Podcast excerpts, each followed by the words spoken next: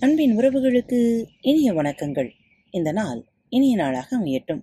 இன்று தங்களது பிறந்தநாள் மற்றும் திருமண நாள் விழாவை கொண்டாடும் ஒவ்வொருவருக்கும் மனம் நிறைந்த வாழ்த்துகள். இன்று வேள்பாரி புத்தகத்தின் தொடர்ச்சி. கேட்கலாம் வாருங்கள். வாய் நிறைய வெற்றிலையை மென்றபடி கபிலர் குடிலுக்கு வந்தார். வாரிகையின் காலையிலேயே பெரியவர் வந்துள்ளாரே என வேகமாக வெளியில் வந்து திண்ணையில் உட்கார்ந்தார் கபிலர். உள்ளிறங்கும் வெற்றிலையின் சாற்றுக்கு இடையூறு இல்லாமல் பேச்சைத் தொடங்கினார். எதிரி நாட்டு அரசன் வீழ்ந்து விட்டான் என்பதன் குறியீடாக அவன் நாட்டு காவல் மரத்தை வெட்டி எடுத்து செல்வார்கள். பரம்பின் காவல் மரம் எதுவென தெரியாது. அதனால் பரம்பை காக்கும் கொற்றவையின் குழந்தையான தேவவாக்கு விலங்கினை எடுத்துச் சென்றால் பரம்பை வென்றதாக பொருள். அதனால்தான் காலம்பன் கூட்டத்தை அனுப்பி தேவவாக்கு விலங்கினை எடுத்து வரச் சொல்லியுள்ளான் பாண்டியன் என்று நீங்கள் சொன்னதாக சொல்கிறார்களே அது உண்மையா? மெல்லும் வெற்றிலையை இடதுபுறமாகவும் வலதுபுறமாகவும் ஒதுக்கியபடியே பக்குவமாய் பேசினார் வாரிகையன். வெற்றிலையின் சிறப்பு மெல்லுகிறவரின் வாயில் எவ்வளவு ஊறுமோ அதே அளவு அருகில் இருப்பவரின் வாயிலும் ஊறும் கபிலர் கை நீட்டும் பொழுதே வாய் அசையத் தொடங்கிவிட்டது. வாரிகையின் ஒவ்வொரு வெற்றிலையாய் எடுத்துக் கொடுத்தார். வாங்கி தடம் பார்த்து மடித்தபடியே கபிலர் சொன்னார் இதுவும் காரணமாக இருக்கலாம் என்றுதான் சொன்னேன். இதுதான் காரணம் என்று சொல்லவில்லை. இது காரணமாக இல்லாமல் இருக்கவும் வாய்ப்பிருக்கிறதா? இருக்கிறது. மூன்று வெற்றிலைகளை ஒன்றாக மடித்து இடது கடவாயின் கடைசி பல்லுக்கு கொடுத்தபடி. வாரிகையன் கேட்டார் என்ன அது? இந்த காரணத்துக்காக எடுத்துச் செல்லப்பட்டிருந்தால் அவற்றை ஏன் துறைமுகத்துக்கும் களங்களுக்கும் கொண்டு செல்ல வேண்டும்? யவனர்கள் விலங்குகளையும் பறவைகளையும் அவர்களின் நாட்டுக்கு வாங்கிச் செல்வர். சற்றே வேறுபட்டு இருக்கிறது என்பதால் இதனை வாங்கி இருக்கலாம் என்று கூட தோன்றும். ஆனால் நம் வீரர்கள் சொல்லும் குறிப்பை பார்த்தால் தேவவாக்கு விலங்குகளை யவன நாவாய்களில் ஏற்றியதாக தெரியவில்லையே. தமிழ் வணிகர்களின் களங்களில்தான் ஏற்றப்பட்டுள்ளன எப்படி அவையெல்லாம் யவன நாவாய்கள் இல்லை என உங்களால் சொல்ல முடிகிறது? எல்லாம் பட்டறிவு கணக்குதான். உங்கள் வாய்க்குள் போகும் வெற்றிலைகள் மட்டும் ஆண் வெற்றிலைகளாக இருக்கின்றன அல்லவா? அதுபோல அறிவை தன்னியல்வாக்கிக் கொள்வதுதான். கண்டறிகிறானடா கபிலன் என்று சிறுவனை தட்டி கொடுத்து பாராட்டுவது போல கபிலரை பாராட்டிய வாரிகையன் தொடர்ந்து கேட்டார். பின்னர் எதற்குதான் அவர்கள் இதனை எடுத்துச் சென்றுள்ளனர்? இந்த கேள்வி ஏன் உனக்கு தோன்ற மறுக்கிறது என பாரியிடம் கேட்டால் அவன் ஒரே வார்த்தையில் பதில் சொல்லிவிடுகிறான். வேந்தர்கள் எந்த செயல் செய்தாலும் அது அவர்களின் அதிகாரத்துக்கானது மனிதருக்கும் இயற்கைக்கும் எதிரானது. அதில் கூடுதலாக சிந்திக்க என்ன இருக்கிறது என்று சொல்லிக் கொண்டிருக்கும் போதே பாரியும் தேக்கனும் வேகமாக நடந்து போய்க் கொண்டிருப்பது தெரிந்தது. எங்கே போகிறார்கள் என கேட்டார் கபிலர். இடது பக்கமாக திரும்பி உதடு குவித்து வெற்றிலை எச்சி துப்பியபடி வாரிகேயன் சொன்னார் வாயில் வெற்றிலை இருக்கும் பொழுது அதற்கு மட்டும்தான் வாயசைக்க வேண்டும். சாறு உள்ளிறங்கும் போது ஓசையை வேகமாக வெளியேற்றக்கூடாது. அருகில் போய் கேளுங்கள். புறப்பட்டு போனார் கபிலர். பாரியும் தேக்கனும் நாகப்பச்சை வேலியின் அருகே இருந்த காலம்பனை நோக்கி போய்க் கொண்டிருந்தனர். காளம்பனோடு திரையர்குல வீரர்கள் ஏழு பேர் இருந்தனர். அறுவர் இளம் வீரர்கள். ஒருவர் மிகவும் வயதான கிழவர். அவரது பெயர் ஏதோ சொன்னார்களே என்று நினைவு கூர்ந்தபடியே போனார் கபிலர் அருகில் போனவுடன் நினைவிற்கு வந்தது அவரது பெயர் அனங்கன். திரையர்குல வீரர்கள் நீண்ட பயணத்துக்காக ஆயத்தத்தோடு இருப்பதை அறிய முடிந்தது. பெரியவர் அனங்கன் எதையோ துணியில் சுற்றி கையில் வைத்திருந்தார். பார்த்தபடி தேக்கன் கேட்டான் எங்கே புறப்பட்டு விட்டீர்கள்? நான் போகவில்லை.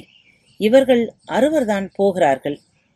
நானும் செதிலனும் இவர்களை அனுப்பி வைத்துவிட்டு வந்து விடுவோம் என்றான் காளம்பன் அதுதான் எங்கே போகப் போகிறார்கள் என்று தேக்கன் கேட்டுக்கொண்டிருக்கும் பொழுதே பாரி சொன்னான் பரம்பின் காட்டுக்குள் இவர்கள் மட்டும் ஏன் தனியாக போக வேண்டும்? பரம்பு வீரர்களும் உடன் போகட்டும். பாரி சொல்லி முடிக்கும் முன் சற்று தள்ளி நின்றிருந்த பரம்பு வீரர்கள் சில திரையர்களோடு இணைந்தனர். அவர்களை பார்த்தபடி காளம்பன் சொன்னார் பரம்பு வீரர்கள் உடன் செல்ல வேண்டாமே. ஏன் வேண்டாம் என்று சொல்கிறார்? என்றார் தேக்கன். இவர்களால் தாக்குப்பிடிக்க முடியாது என்றான் காலம்பன். பாரிக்கு சற்றே அதிர்ச்சியாக இருந்தது. காடறியும் பயிற்சி முடித்த சிறந்த வீரர்கள் இவர்கள் என்றான் தேக்கன். காலம்பன் மீண்டும் சொன்னான் செய்யப்போகும் வேலைக்கு அவர்களால் ஈடு கொடுக்க முடியாது. அதனால்தான் வேண்டாம் என்கிறேன். என்ன வேலைக்குதான் போகிறார்கள்? சற்றே வேகமாக இருந்தது தேக்கனின் குரல். காட்டெருமைகளின் மந்தைக்குள் நுழையப் போகிறார்கள். மறுமொழி எதிர்பாராததாக இருந்தது. வியப்பை கடந்து ஐயமே மேலெழுந்தது. காட்டெருமைகளின் மந்தைகளுக்குள் எப்படி போக முடியும்? அங்கு போய் என்ன செய்யப் போகிறார்கள்? என்றான் தேக்கன். காட்டெருமையின் மந்தைக்குள் பல்வேறு குணங்களைக் கொண்ட காட்டெருமைகள் உண்டு. அவற்றில் மந்தையை வழிநடத்தும் காட்டெருமையை கண்டறியப் போகிறார்கள். காளம்பன் சொல்வது கேள்விப்பட்டிராததாக இருந்தது. காட்டெருமைகளின் குணங்களை கண்டறிய முடியுமா? அவற்றின் பின்கால் நரம்பில் அடித்து அதனை அசைய விடாமற் செய்ய திரையர்களால் முடியும் என்றுதானே கேள்விப்பட்டுள்ளோம். நீ புதிதாக சொல்லுகிறாயே. அதுவெல்லாம் சூழிவேல் காலத்தில் செய்யப்பட்ட வேலைகள். அதன்பின் இத்தனை தலைமுறையாக நாங்கள் வேறு என்னதான் கற்றோம்? காட்டெருமையுடன் தானே கிடந்தோம்? என்று சொன்ன காளம்பன் செய்யப்போகும் வேலையைப் பற்றி சொன்னான். மந்தைகளை வழிநடத்தும் காட்டெருமையை இனங்காணுவதுதான் முக்கியமான வேலை. ஒவ்வொரு மந்தைக்கும் தலைமை எருமை ஒன்று இருக்கும். அதுதான் மந்தைக்கு பெரிய ஆள் என்பதனை நாள்தோறும் செயல் மூலம் காட்டிக்கொண்டே இருக்கும். அதனை தவிர அதற்கு வேறு வேலை இல்லை. ஆனால் மந்தையை வழிநடத்துவது வேறொன்றாக இருக்கும்.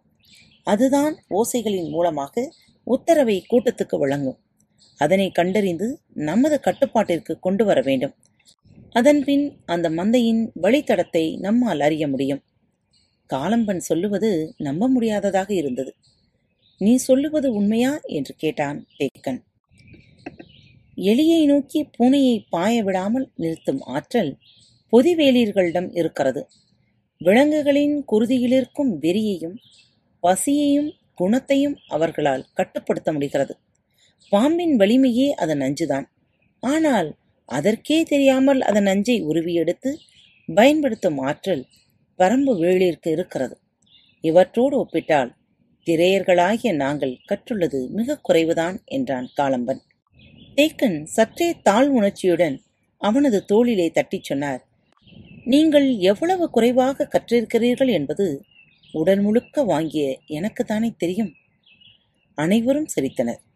அவர்களை அனுப்பும் வரை நாங்களும் உடன் வருகிறோம் என்று சொல்லி பாரியும் தேக்கனும் காணம்படனுடன் புறப்பட்ட பொழுது கபிலரும் உடன் நடந்து கொண்டிருந்தார். பெரியர் கூட்டத்திலே மிக வயதான மனிதராக அனங்கன்தான் இருக்கிறார். வந்த புதிதில் கபிலர் அவரோடு பேச முயன்றார்.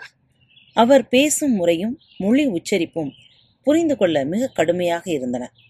இவர் தமிழ்தான் பேசுகிறாரா அல்லது வேறு மொழி பேசுகிறாரா என்று அவ்வப்பொழுது குழப்பமாகவும் இருக்கும். ஆனால் திரையர் கூட்டத்தில் மற்றவர்கள் பேசுவதை புரிந்து கொள்வதில் சிக்கல் எதுவும் இல்லை. அனங்கனுக்கு மிகவும் வயதாகிவிட்டதால் சொற்கள் தெளிவாக இல்லையோ என தோன்றியது. பொதுவாக மலைமக்கள் சொற்களை நீட்டி இழுத்தே உச்சரிப்பர். ஆனால் அனங்கனின் உச்சரிப்பு நேரெதிராக சிறிது சிறிதாக வெட்டி வெட்டி இருக்கும். இவர் ஓசையை ஏதேதோ செய்ய பார்க்கிறார் என்று தோன்றும்.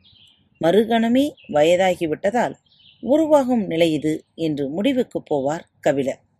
பேசவே அவ்வளவு தடுமாறும் அனங்கனை இவ்வளவு கடினமான வேலைக்கு ஏன் கூட்டிப் போகிறார்கள் என்று எண்ணியபடி நடந்தார் கபிலர். காளம்பன் காட்டெருமைகளின் மந்தைக்கு போவதைப் பற்றி கூறினான். ஒரு மந்தையை கண்டறிந்து அதற்கு தெரியாமலேயே அதை பின்தொடர வேண்டும். அந்த மந்தையில் உத்தரவு பிறப்பிக்கும் எருமை எதுவென கண்டறிய வேண்டும். இதற்கே வாரக்கணக்கில் ஆகும். அதுவரை காடு மலைகளில் அதன் கண்ணீர் படாமல் கொம்புகளுக்கு தப்பி வாளின் வாசம் பிடித்துக்கொண்டே போக வேண்டும். உத்தரவு பிறப்பிக்கும் எருமையை கண்டுபிடிப்பதுதான் மிக மிக முக்கியம். அதன் சிறுமலும் கணைப்பும் தலையாற்றலும் தனித்துவம் மிக்கதாக இருக்கும். அதனை கண்டுபிடித்து கணைப்போசையை மடக்கி எதிர்கணைப்பை வெளியிட வேண்டும். அது எளிய செயல் அல்ல. மா மனிதர்களால் மட்டுமே முடியக்கூடியது. இப்பொழுது அதனை செய்யக்கூடிய ஒரே மனிதராக அனங்கன் மட்டுமே இருக்கிறார். மற்றவர்கள் எல்லாம் போரிலே இறந்து விட்டனர் என்று பெரியவரை கைகாட்டிச் சொன்னான் காலம்பன். தேக்கனும் பாணியும் அணங்கனை பெரும்பியப்போடு பார்த்தனர். கபிலருக்கு இப்பொழுதுதான் அவர் பேசும் முறையின் காரணம் புரிந்தது. ஓசையைக் கொண்டு வேறொரு உயிரினத்திற்குள் புக முடியும். மாம் மனிதனாக அணங்கன் அமைதியாக முன்னடந்து கொண்டிருந்தார். காளம்பன் தொடர்ந்தான். அந்த குறிப்பிட்ட காட்டெருமையை கண்டறியப்பட்டு விட்டார் போதும். அதன்பின் நடக்க வேண்டியவற்றையெல்லாம் மற்றவர்கள் பார்த்துக் கொள்வார்கள். இவ்வளவு எளிதாகச் சொல்கிறானே என்கிற வியப்போடு பார்த்தான் தேக்கன். முன்னால் போகிற அறுவரும் யார் என்பது இப்பொழுதுதான் புரியத் தொடங்கியது. காளம்பன் சொன்னான் காட்டெருமை யானையை விட வலிமை வாய்ந்தது. ஆனால் யானையைப் போல கூருணர்ச்சி கொண்டதன்று.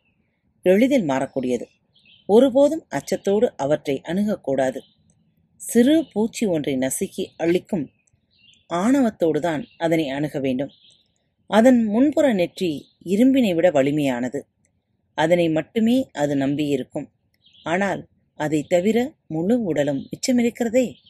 காட்டில் இதுவரை கேள்விப்பட்டிராதவற்றை கேட்கும் புதிய மனிதர்களைப் போல பாரியும் தேக்கனும் காளம்பனின் குரலை கவனித்துக் கொண்டிருந்தனர். கபிலரோ மூவரையும் ஒரு சேர கவனித்துக் கொண்டிருந்தார். காளம்பன் தொடர்ந்தான். ஆண் காட்டெருமை விரைவில் காது கேட்கும் ஆற்றலை இழந்துவிடும். பரம்பின் ஆசான் பரம்பின் தலைவன் பரம்பின் விருந்தினன் ஆகிய மூவரையும் எந்த வேறுபாடும் இல்லாமல் வியப்பின் விளிம்பில் ஒரே நேர்கோட்டில் நிறுத்தின காளம்பனின் சொற்கள். அவன் சொன்னால் ஆண் காட்டெருமையின் காது மடலுக்குள் மயிர்கால்கள் அடர்ந்து முளைக்கும். அவற்றுள் சிறு கொடுக்கு வகை பூச்சி இனம் அதிகம் அடையும். அதனை காட்டெருமையால் ஒன்றுமே செய்ய முடியாது. பூச்சி இனம் கட்டும் கூடு காதுகளை அடைத்துக் கொள்வதாலோ அல்லது தொடர்ந்து உள்ளுக்குள் கொத்திக்கொண்டே இருப்பதாலோ ஆண் காட்டெருமை கேட்கும் ஆற்றலை முழுமையும் இழந்து விடுகிறது. ஆனால் பெண் காட்டெருமையின் காது மடல்களில் மயிர்கால்கள் முளைப்பதில்லை. எனவே அது காது கேட்கும் ஆற்றலை இழப்பதில்லை. குட்டியோடு நகரும் பெண் காட்டெருமைகளை சுற்றியேதான் ஆண் காட்டெருமைகளின் நடவடிக்கைகள் இருக்கின்றன. பெண் காட்டெருமைகள் மிக கட்டுப்பாடு கொண்டவை. அவை வழிநடத்தும் தலைமையின் கனிப்பொலையைக் கொண்டே செயல்படுபவை.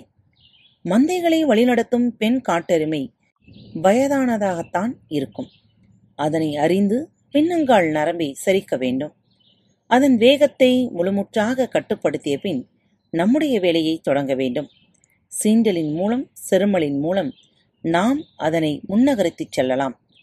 மந்தை முழுமையையும் அது நகர்த்தி கொண்டு வந்துவிடும். ஆனால் இந்த கட்டத்தை அடைவது எளிதன்று. வேலையை செய்யப்போன ஆறு பேரையும் ஒரே நாளில் முட்டி தூக்கி கொன்ற நிகழ்வுகள் நிறைய இருக்கின்றன. காட்டெருமைகள் நாள் முழுவதும் இழைக்காமல் ஓடக்கூடியவை. எந்த மேட்டிலும் பள்ளத்திலும் விடாது ஓடுபவை. அவற்றின் ஓட்டத்திற்கு முழு நாளும் தாக்கு பிடிக்கக்கூடியவன்தான் இந்த பணிக்குள்ளேயே இறங்க முடியும். காட்டுக்குள் எங்களின் ஓட்டங்களை காட்டெருமைகளிடம் இருந்துதான் தொடங்குகிறோம். அவையே எங்களின் ஆசான்கள் என்றான் காளம்பன் ஏறக்குறைய பேச்சற்று இருந்தனர் மூவரும். தேக்கனுக்கு நிறைய கேள்விகள் உருவாகியிருந்தன. ஆனால் அவையெல்லாம் மிக எளிதான கேள்விகள். காட்டெருமைகளின் காது மடலுக்குள் நுழைந்து காலம்மன் பேசிக் கொண்டிருக்கிறான் அவனிடம் போய் இதையா கேட்பது என்று தோன்றியதால் எதையும் கேட்கவில்லை. அமைதியே நீடித்தது. அமைதி குலைத்து சற்றே குரலுயர்த்தி காளம்பன் சொன்னான் மலை மக்களுக்கு பகை கொள்ளத் தெரிவதில்லை. ஆனால் பகை வளர்க்காமல் குளம் காக்க முடியாது. காளம்பனின் ஆவேசம் மிகுந்த சொற்களால் தன்னிலைக்கு வந்தான் தேக்கன். இப்பொழுது இதனை சொல்லும் காரணம் என்ன என்று சிந்தித்தான். காளம்பன் தொடர்ந்தான் எவ்வளவோ வாய்ப்புகள் இருந்தும் நாங்கள் அவர்களை அழிக்காமல் எங்களை காத்துக்கொள்ளும் போரினை மட்டுமே நடத்தினோம். அதனாலேயே அழிக்கப்பட்டோம். இனியும் நாம் அப்படி இருந்து விடக்கூடாது. குரலில் ஆவேசம் உச்சத்தில் இருந்தது. என்ன செய்ய வேண்டும் என்று நினைக்கிறாய்? என்று கேட்டான் பாரி. பச்சை மலையின் நான்கு திசைகளிலும் நான்கு காட்டெருமை மந்தைகளை வழிநடத்தும் ஆற்றலை நாம் பெற்றாக வேண்டும். அதற்கு இணையான ஆற்றல் கொண்ட படை இவ்வுலகில் இல்லை. தேக்கன் வியந்து நின்றபோது காலம்பன் சொன்னான் யானைப்படையே ஆனாலும் அவை பழக்கப்படுத்தப்பட்டவைதான். காட்டெருமைகளை பழக்கப்படுத்த முடியாது. அவற்றின் சீற்றம் யானை கூட்டத்தை நடுங்கச் செய்துவிடும். அதுவும் பழக்கப்படுத்தப்பட்ட யானைகளை விட வலிமை குன்றிய உயிரினம் காட்டில் வேறெதுவும் இல்லை. விலங்குகளின் இயற்கையான ஆற்றலை எதிரிகளை நோக்கி பாயவிடும் பொழுது மிஞ்சுவது எதுவும் இருக்காது. சொல்லிய வேகத்தில் பாரியை பார்த்தான். சுண்டா பூனையை ஏவி திரையர்குல வீரர்கள் எட்டு பேரை வீழ்த்தியவன் பாரி. பேச்சு நின்ற கணத்தில் பாரியின் சிந்தனையிலும் சுண்டா பூனையே வந்து சென்றது. காளம்பன் தொடர்ந்தான். நாங்கள் கவனக்குறைவாக இருந்துவிட்டோம். பாண்டியர் படை அடர் மலை நாளில் எங்கள் குடில்களை சூழ்ந்த பொழுது அனங்கன் ஒருவன் மட்டும் வெளியில் இருந்திருந்தார் கூட போதும். காட்டெருமை மந்தையைக் கொண்டு அவர்களின் யானைப்படையை முழுமுற்றாக அழித்திருப்பான். காளம்பன் சொல்லிக் கொண்டிருந்த பொழுதே சற்றே மெலிந்த உடலோடு அந்த கிழவன் காட்டெருமையின் வாசத்தை நுகர்ந்தபடி முன்னே போய்க் கொண்டிருந்தான். வலிமையை விட நுட்பமே ஆற்றல் வாய்ந்தது என்பதை காலம் மீண்டும் மீண்டும் சொல்லித் தருகிறது என்று எண்ணியபடி பின்தொடர்ந்தான் பாரி. இரண்டு நாள் நடந்து ஆறாம் குன்றை அடைந்தனர். இங்குள்ள மக்கள் எதிரிலுள்ள வவ்வால் மலையின் பின்புற சரிவில் ஒரு மந்தை மேய்வதாகச் சொன்னார்கள். ஆபத்தான சரிவு பகுதி அது. அதில் இறங்கிப் போவது கபிலருக்கு நல்லதன்று.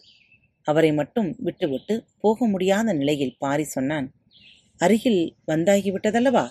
நீங்கள் மந்தையை கண்டறிந்து அந்த அறுவரையும் அனுப்பி வைத்துவிட்டு வாருங்கள். நான் கபிலரை அழைத்து கொண்டு எவ்வியூர் திரும்புகிறேன். தேக்கனும் காளம்பனும் சரி என்று சொல்லி இருவரையும் அனுப்பி வைத்தனர். பாரியும் கபிலரும் எவ்வியூர் நோக்கி நடக்கத் தொடங்கினர். பேச்சு காளம்பன் சொன்னதை பற்றியே இருந்தது. பகை வளர்க்காமல் குலம் காக்க முடியாது என்று காளம்பன் சொல்கிறானே அது சரிதானா என்று கேட்டார் பாரி. பகை காட்டில் விளையும் நெருப்பு போல பரவிக்கொண்டும் ஆற்றலை பெருக்கிக் கொண்டும் இருக்கும் என்று கபிலர் சொல்லி முடிக்கும் முன் பாரி சொன்னான். ஆனால் அழித்துக்கொண்டே இருக்கும். அழித்தல் எல்லா விதத்திலும் தவறானதா என்ன? எல்லா விதத்திலும் தவறன்று. ஆனால் எல்லாவற்றையும் அழிக்கும் ஒரு கட்டத்தில் உங்களால் பிரித்தறிய முடியாது. அவனது சொல்லின் ஆழத்தை பற்றி சிந்திக்கும் போதே நிறுத்தாமல் தொடர்ந்தான் பாரி. காட்டெருமையின் காது மடல்களில் உள்நுழைய முடியாத ஓசையை கணிக்க முடிந்த திரையர்களால் அடர்மலையின் ஓசையில் யானைப்படை வருவதை கணிக்க முடியாமல் போயிருக்கிறது. கவனம் கொள்ளுதல்தான் முக்கியம். பகை வளர்த்தல் அன்று. நீ சொல்வது சரிதான். கவனம் கொள்ளுதல்தான் முக்கியம். ஆனால் அழிக்கப்பட்டவனின் குரல் அப்படித்தானே இருக்கும்? நிலம் இழந்தவன் குளம் இழந்தவன் உயிர் வாழ ஒரே காரணம். பகை முடிக்கத்தானே? அதனால்தான் நானும் சொல்கிறேன். அபகரித்து கொண்டவன் நம்முடைய வளங்களையும் சேர்த்து மேலும் வலிமையுடையவன் ஆவான். இழந்தவர்கள் பகை மட்டும் வளர்த்து கொண்டிருந்தால் வலிமை கூடாது. இருப்பது ஒரேயோர் அனங்கன் அவன் இறந்துவிட்டால் திரையர்களின் வலிமை இன்னும் குறையும். பாறையின் சொற்கள் பாறைகள் உருள்வதைப் போலத்தான் எந்த கணத்திலும் மேலே போட்டு அமுக்கும். அமுக்கிய சொல்லிலிருந்து மீண்டெழ கபிலர் நினைத்து கொண்டிருந்த பொழுது பாரி சொன்னான் நான் உங்களை அழைத்து கொண்டு எவ்வியூர் திரும்புகிறேன் என்று சொன்னதுக்கு அதுதான் காரணம். தேக்கனை காளம்பனிடம் பேச சொல்லியிருக்கிறேன். இப்போது பயிற்சி தேவைப்படுவது மந்தையை வழிநடத்தும் காட்டெருமைக்கன்று. உடன் செல்லும் மனிதர்களுக்குத்தான். அணங்கனைப் போல அதித்திறமையுள்ள ஆசானிடம் எவ்வித பயிற்சியும் பெறாமல் மாத கணக்கில் நாம் வீணடித்துள்ளோம். பகை நெருப்பைப் போல பரவும் என்று சொன்னீர்கள் அல்லவா? இங்கு என்ன நடந்துள்ளது? ஒற்றை குச்சியில் மட்டும் எரியும் நெருப்பை அடுத்த குச்சிக்கு கூட பரவ விடாமல் வைத்திருக்கிறது. கபிலர் சொன்ன ஓமை எப்படி தவறானது என்பதை கபிலருக்கு பாரி சொல்லிக் கொண்டிருந்தான். அதை கேட்டபடி சற்றே அமைதியாய் கபிலர் வந்து கொண்டிருந்தார். சிறிது நேரத்துக்கு பின்னர் பாரி கேட்டான் ஏன் ஏதும் பேசாமல் வருகிறீர்கள்? எவ்வியூரிலிருந்து புறப்படும் பொழுது வாரிகையின் சொன்னார் கற்றுக்கொண்டான் கபிலன் என்று. இப்போது நீ கல்லாத கபிலனை எவ்வியூருக்கு மீண்டும் அழைத்துச் சொல்கிறாய்? மெல்லிய சிரிப்போடு பாரி மறுமொழி சொன்னான் நீண்ட ஒளிக்குறிப்போடு பேசும் மலை மக்களுக்கு நடுவில் வெட்டி வெட்டி ஒளியை பயன்படுத்துகிறாரே என்று அனங்கனை கண்டறிய முயன்றது நீங்கள் மட்டும்தான். அதை கூட கண்டறிய முடியாதவர்களாய்த்தான் நாங்கள் இருந்துள்ளோம். பேசியபடியே குன்றின் உச்சியிலிருந்து இடதுபுறமாக இறங்கத் தொடங்கினர். உச்சி பொழுது மலை மடிப்புகளை நின்று பார்க்கத் தோன்றியது. சிறிது நேரம் குன்றின் உச்சியிலேயே நின்றார் கபிலர். தென்கிழக்கு திசையின் பார்த்தபடி சொன்னார் அந்த மூன்றாங்குன்றை கடந்தால் எவ்வுயிரை அடையலாம் சரிதானே? இல்லை என்றான் பாரி. எவ்வியூர் இருப்பது? இடது புறத்தில். அப்படியென்றால் நாம் ஏன் தென்கிழக்கு திசையை நோக்கி போய்க் கொண்டிருக்கிறோம்? இடப்புற காட்டை அல்லவா ஊடறுத்து போக வேண்டும்? சரியான திசையில் போவதாக இருந்தால் அப்படித்தான் போக வேண்டும். ஆனால் இக்காட்டுக்குள் பரம்பு மக்கள் யாரும் காலடி எடுத்து வைக்க மாட்டோம். ஏன்? இது ஆலைக்காடு. ஆளியா கொடூர விலங்கு என்று சொல்வார்களே அதுவா? ஆம். அது ஈன்ற குட்டியின் முதல் வேட்டை யானைதான். யானையின் தந்தத்தை பீய்த்து அதன் குருத்தைத்தான் விரும்பி உண்ணும் என்பார்கள். அவ்விலங்கு இன்னும் இருக்கிறதா? இல்லை. எப்பொழுதோ அழிந்துவிட்டது சிறிது நேரம் பேச்சின்றி நடந்த கபிலர் அப்படி ஒரு விலங்கு உண்மையாய் இருந்திருக்கும் என்று நீ நம்புகிறாயா? இருந்திருக்காது என்று நீங்கள் நினைக்கிறீர்களா? நான் அவ்விலங்கை பற்றி நிறைய கேள்விப்பட்டிருக்கிறேன். ஆனால் எதுவும் நம்பும்படியாக இல்லை. மிகைப்படுத்தப்பட்ட கதையாக இருக்கலாம் அல்லவா? மெல்லிய சிரிப்பை வெளிப்படுத்தியபடி பாரி சொன்னான் வெறும் கதைகளை நம்ப நாங்கள் குழந்தைகள் இல்லை. அப்படியென்றால் வேறு எதை வைத்துச் சொல்கிறாய்? குகை பாறைகளில் முன்னோர்கள் வரைந்த ஓவியம் எதுவும் இருக்கிறதா? இல்லை. அவற்றை விட பெரிய சான்று இருக்கிறது. என்ன? இம்மலைத்தொடர் முழுவதும் எறும்பு கூட்டங்கள் போல அலைந்து திரியும் யானைகள் எதுவும் இன்று வரை ஆலைக்காட்டுக்குள் நுழைவதில்லை. கபிலர் மிரண்டு நின்றார். உயிரினங்களிலே அதிக நினைவாற்றல் கொண்டது யானைதான். ஆம் என்று தலையசைத்தார் கபிலர். அது மட்டுமன்று யானைகளுக்கு மனிதர் சொல்லும் கதைகள் தெரியாது. பாரியின் சொற்கேட்டு மீள முடியாமல் நின்ற கபிலர் சற்று நேரம் கழித்து கேட்டார் உங்களை பொறுத்தவரை ஆளி இருந்தது வியப்பன்று அழிந்ததுதான் வியப்பு. இல்லை என்றான் பாரி. எங்களை பொறுத்தவரை ஆளி அழிந்ததில் வியப்பேதுமில்லை. ஏன்? அழிவுகளை மட்டுமே செய்யும் உயிரினம் காட்டில் நிலைத்து வாழ முடியாது. ஏனென்றால் அது இயற்கைக்கு எதிரானது. கபிலர் நிற்கும் இடம் நோக்கி மேலேறினான் பாரி. விதையை நடாதவன் கிழையை ஒடிக்க இயற்கை ஒருபோதும் அனுமதிக்காது. கண்ணுருட்டி பார்த்து கொண்டிருந்த கபிலரின் தோளிலே கையை வைத்து பாரி சொன்னான் இயற்கையை அழிப்பவரை இயற்கை அழிக்கும். காத்துக்கொண்டே இருங்கள் பரம்பின் குரல் மீண்டும் ஒழிக்கும் நேயர்களே பாரத் வலையொலி பக்கத்தின் நிகழ்ச்சிகள் உங்களுக்கு பிடித்திருந்தால் மறவாமல் உங்களின் கருத்து பதிவுகளை பதிவிட மறக்காதீர்கள்.